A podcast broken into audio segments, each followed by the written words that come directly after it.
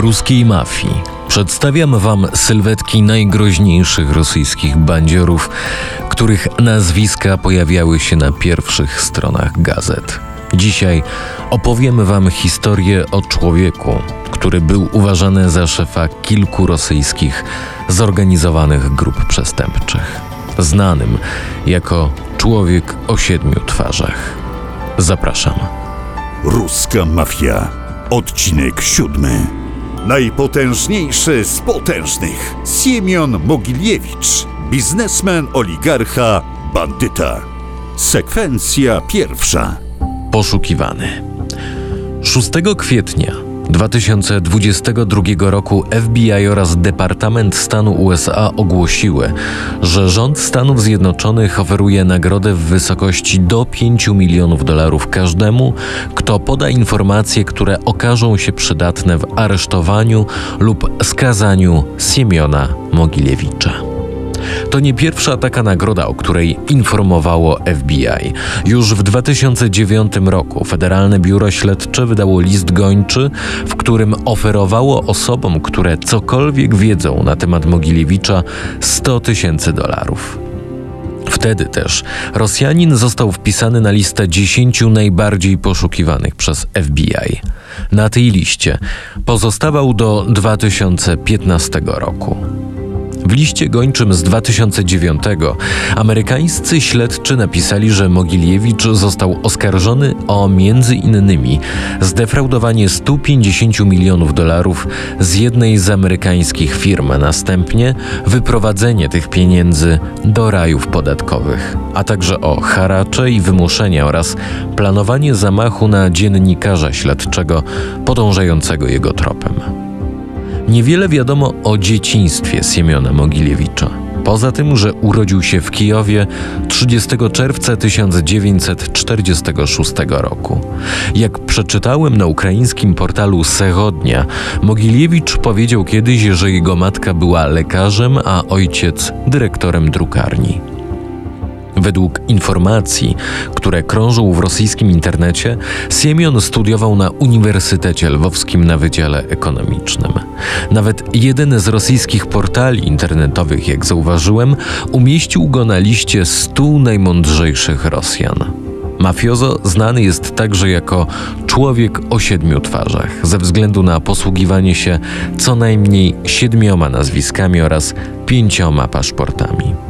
Według informacji, które znalazłem, Mogiliewicz jest obywatelem kilku państw, między innymi Rosji, Ukrainy, Izraela i Węgier, a nazwiska i pseudonimy, które przypisuje mu prasa to Siergiej Schneider, Szymon Makielwicz, Siewa, Sienia czy Don Bankier. Według organów ścigania Mogiliewicz już w latach 70. był zaangażowany w działalność przestępczą. Później jego znajomości w półświadku zaczęły się rozszerzać. Według niektórych raportów milicyjnych to właśnie on był jednym z założycieli mafii sącewskiej, a także innej mafii lubereckiej. W latach 70. zajmował się, wydawać by się mogło, niegroźnymi przestępstwami jak handel walutą, za co dwukrotnie został skazany. Jak przeczytałem w archiwalnym artykule portalu lienta.ru, który został opublikowany, kiedy Mogiliewicz został aresztowany w 2008 roku, mafiozo w latach 80. przebywał już w Moskwie. Zaprzyjaźnił się z Siergiejem Michajłowem, pseudonim Michaś, który także jest uważany za założyciela grupy Sącewa i zajęli się handlem różnymi towarami na moskiewskim lotnisku Wnukowo. Sekwencja druga. Poważne machloje. Według materiału na ukraińskim portalu Sechodnia to dokładnie w 1985 roku Sienia i Michaś otworzyli stragany, na których sprzedawali kwiaty. Panowie mieli też otworzyć pierwsze płatne toalety. Pierwszy związek z Polską Mogilewicza to według Sechodnia koniec lat 80. Portal, powołując się na dane FBI, opublikował informację, co stało się z Mogiliewiczem, kiedy nagle wyjechał z Rosji. Według Segodnia mafiozo wyjechał do Gdańska. W archiwalnym artykule dziennika Wiadomości znalazłem informację, że Mogiliewicz otrzymał wizę zawierając w Polsce fikcyjne małżeństwo. Więcej informacji na temat jego pobytu w Polsce w latach 80. nie udało mi się znaleźć. Jak przeczytałem natomiast, w roku 1990 Mogiliewicz wyjechał już do Izraela, gdzie zainwestował i założył kilka firm. Tam dostał również obywatelstwo. Jak przeczytałem w materiale poświęconym Mogiliewiczowi na lienta.ru, już wtedy mafiozem zaczęło interesować się CIA. Z kolei inny portal, gazeta.ru, pisał, że amerykańskie służby dowiedziały się, jakoby Mogiliewicz handlował bronią z Iranem. W Izraelu miał także prowadzić działalność jubilerską i sprzedaż antyków. Masowo podrabiał jaja Faberże. Rok później, w 1991 roku, ożenił się z obywatelką Węgier. Zamieszkał pod Budapesztem i został właścicielem węgierskiej sieci klubów nocnych, które były przykrywką działalności sutenerskiej. Uważano, że Sienia takie kluby prowadził także w Czechach i na Słowacji, ale to właśnie na Węgrzech udało mu się wejść w handel surowcami energetycznymi.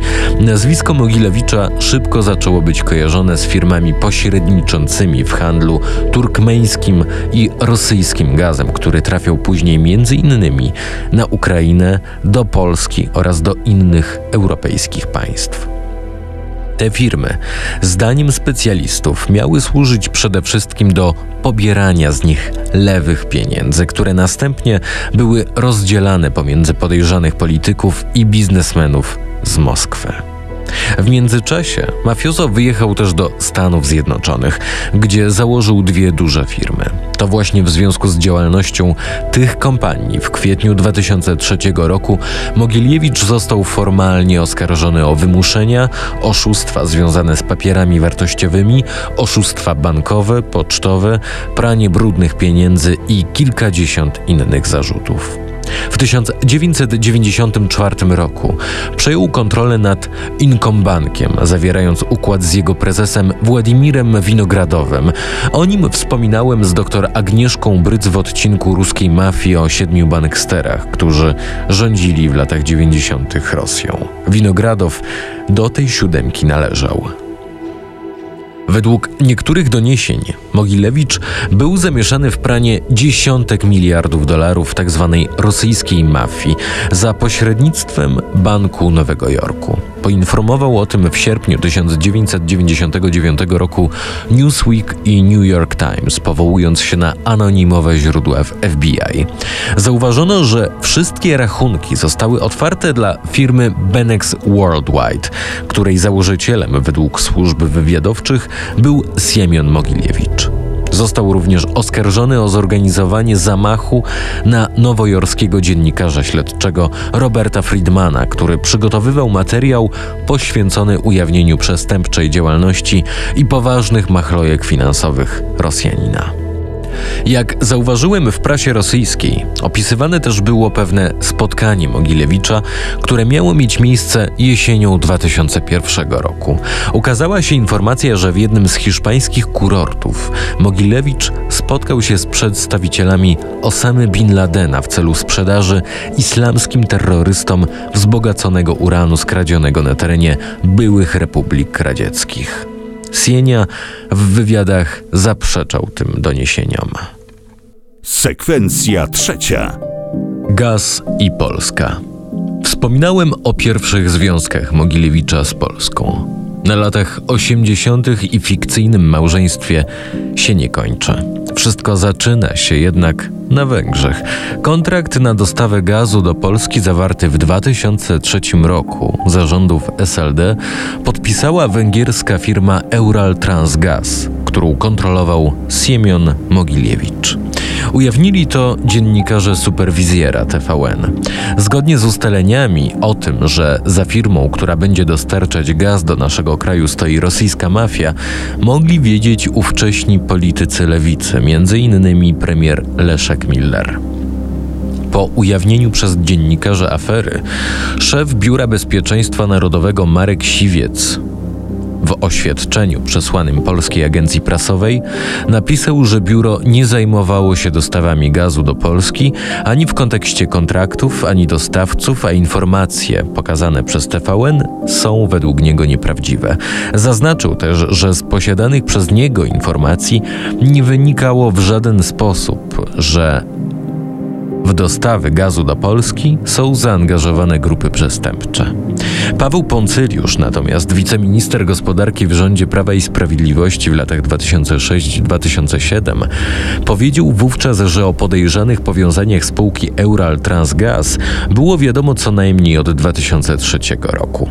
W tym wypadku pozostaje pytanie, czy Polska kupowała gaz od szefa szefów ruskiej mafii? 24 stycznia 2008 roku Mogiliewicz, który posługiwał się wówczas nazwiskiem Schneider, został zatrzymany i aresztowany w związku z zarzutami o przekręty podatkowe w firmie Arbat Prestige, czyli rosyjskiej sieci sklepów z luksusowymi kosmetykami.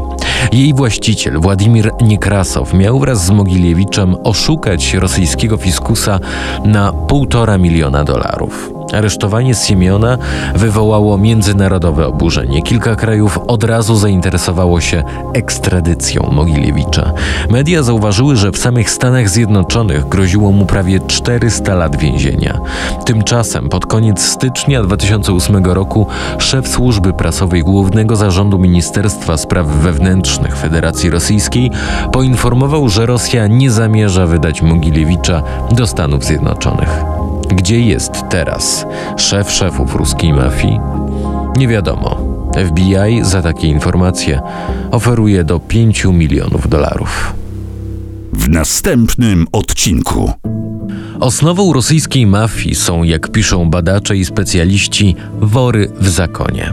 To bandyci, którzy wyszli z łagrów. Jak radzili sobie w czasach Związku Radzieckiego, o tym w kolejnym odcinku ruskiej mafii.